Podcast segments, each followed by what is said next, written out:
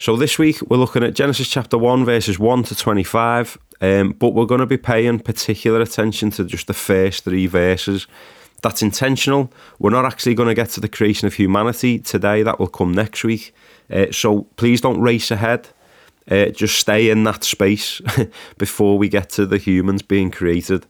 The big idea this week is to see that God has created all things purposefully, that God is the creator and he has intention and purpose in his creation. He starts by creating an uninhabitable chaos, which will reveal his purpose then for the creation. It reveals his love that he has for all that he's about to make. So, first three verses then. In the beginning, God created the heavens and the earth. The earth was formless and empty, darkness was over the surface of the deep, and the Spirit of God was hovering over the waters. Three big things just to sort of pick up on then in the start. Verse 1, as we mentioned in the intro, the idea here is in the beginning, God created the heavens and the earth. He created all things. This idea of it being heaven and earth is, and everything in between, it's this sort of idea of the whole that has been created. So the first basic principle for us is in the beginning, God created all things, the heaven and the earth. Now, again, the word heaven here means the skies, the earth means the land, that which is above us, and that which is like sort of where we're at, the physical space, all that we can see and know, God made it. That's a huge principle just for our young people to get. God is separate then from his creation. He's above it. He rules over it. He's not dependent on us or anything that's been created, rather, the other way round. We are completely dependent upon Him. Straight away, that's a big concept. We've been made and created by someone altogether greater and different, set apart from us. This is the very first part of our understanding and in knowing what it means for God to be holy unlike us, different, set apart. Worth considering again the culture, the context that we're hearing this and writing this initially. The idea of a creator God isn't foreign to other religions, beliefs, cultures, nations at the time. The children of Israel are existing in the space between two primary cultures of their day, the Babylonians and the Egyptians, as well as all the other kind of tribes and nations around them, who all will have had their own understanding of how things came to be. The Babylonian sort of story is one of the most famous ones. You might have heard of the god Marduk and the idea of the big battles between the gods um, and the the blood that sprays out of throats and stuff like that then forms matter which forms into an earth into humans. The humans then live in order to serve the gods. All this kind of stuff you hear of the Egyptians praying to the gods um, and and offering sacrifices and idols serving them in hopes that they will repay their service to them with rain and with sun and with good crops and things like that. So they lived in a culture that had their own sort of beginning stories. And what Moses is saying, what God is revealing to his people, is let me tell you what I'm like and what I did. In the beginning, I created the heavens and the earth. There was no war, there was no battle between gods. This wasn't a contest. Chaos isn't a result of God being at work. Rather, chaos comes intentionally from God so that He can bring order to it. Now, it's worth just remembering that because we need to understand that our God, the God of the Bible, is a God who is set apart from all of the gods. He's not like them. He doesn't contest with anyone. Rather, He chooses, He designs, He brings about according to His will, no one else's. That's big for our young people to realise. We're not a product of accident, of chance, of war, or of battle. Rather, a loving creator God who is self sustaining, creating first and foremost.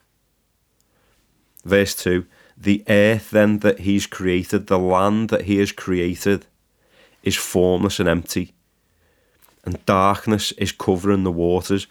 What's the big picture that just comes across here? This earth, the land that's been created, don't think necessarily just a big mush or ball of plasticine, although I don't think probably it's too far off that. Picture wilderness, just an uninhabitable space for humans, and the waters are filling the space. Altogether, this is not a place where life is going to exist and flourish, and God's made it that way to start with. It goes on to say that the Spirit of God is hovering over the waters. The idea of ho- hovering conjures up an idea of restlessness, not feeling settled, of not being at home, of being at peace. So even God in this space is not content. He is not settled. Think seventh day. He's not at rest yet in the space that He's created. And what's the author trying to show us? God creates off His own back, self sustaining. He creates a piece of land or the earth, if you like, as it's referred to here, but think a piece of land that he's now going to form and fashion. But it starts off by being a mess. Purposefully, intentionally, then, he wants us to see that none of this is accidental. Rather, here's the potter with the lump of clay. Now let me fashion something beautiful and brilliant, just as I've designed it to be. As we then go through the rest of the verses, we could spend loads of time on what they're saying, but I don't want us to. We can just read them. Each day, God said, Let there be, for example, the first day light. Then God said, Let there be. And as we go through this six day period, two sets of three, God is addressing the mess and the chaos from the start. The first three days, He creates the spaces within this chaos into ordered space. The second three days, the second set of three, he fills those spaces with life. Then on the seventh day, when the work is done, he rests, displaying a model, displaying a pattern of order for Israel and subsequently then for us to follow. Within all of the other days, there's loads of things that you're welcome to pick up on, you're welcome to discuss and explore. But the big aim for this week are those three verses. In the beginning, God created all things. He created all of the physical space and matter around us where we exist. The land that He creates is an uninhabitable mess, and it starts in this form so that from the mess He can bring order. He can create a place that is designed for life, and in particular, it's going to be human life to flourish. A physical space for physical things to exist in which reveals something about the heart of God for us. So then, uh, in light of that, a few things for us just to remember and consider. The first thing is God then is the ultimate authority. He's not dependent on us, we are dependent on Him. He is separate from us and above us, and He is the creator of us. That's a huge, the implications of that are huge. Um, so be thinking about that, be thinking about how you can then apply that with your group. Also, he knows what's needed for life to flourish. He's the author of life. As the creator, he knows what life needs, not because he has to read the rule book and kind of obey it. Like, you know, think of a modern day scientist who, who needs to do the research, who needs to understand the principles and then apply them.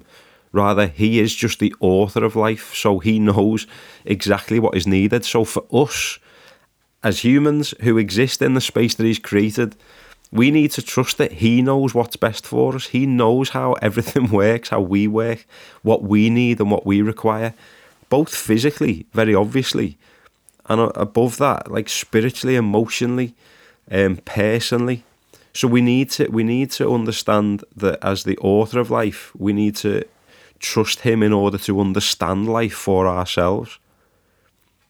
Progressing from that, or maybe just preceding that again, this idea that we are not the result of an accident or an uncontrolled, chaotic explosion or mess, as was the teaching in the day throughout Babylon and Egypt and other ancient Near Eastern traditions and cultures. But even our own culture suggests something similar, doesn't it? With the scientific understandings that we have today and, and what the research finds, life is just the result of a chaotic explosion of uh, you know some sort of chemical reaction without getting into the science the bible's teaching us something more fundamental than that that whatever means have been employed, wherever we stand on the scientific debate, it doesn't matter. Beyond it, underneath it, foundationally behind it all, holding the whole thing together, is a God who's created in the first instance. We should feel love and care and purpose as a result of that. That's a really big truth for us to really be considering and getting our teeth into. As well as that, finally, this is the start of our story, of our human story, of our earthly story, of the story of the Bible that we begin to follow. Knowing where and why things begin helps us make sense of where we are now. Understanding purpose means using logic, having a framework that is coherent and fits. We need to understand the Bible and its purpose by understanding the start of the story. Now, in terms of where the start of the story comes, this is just part one of two parts. Next week will be part two when God creates the humans. But before we get to the humans, I just wanted us to really dwell on this idea that behind all of creation is God. God creates a mess purposefully to show his loving intent and design for what will become the apex, the pinnacle, the point of all of this creation the humans, me and you. God creates because he loves us. That's huge. It's going to be massive when we get there. But today, oh, this week, in this week's lesson, we just want to set up the big principles for what's to come.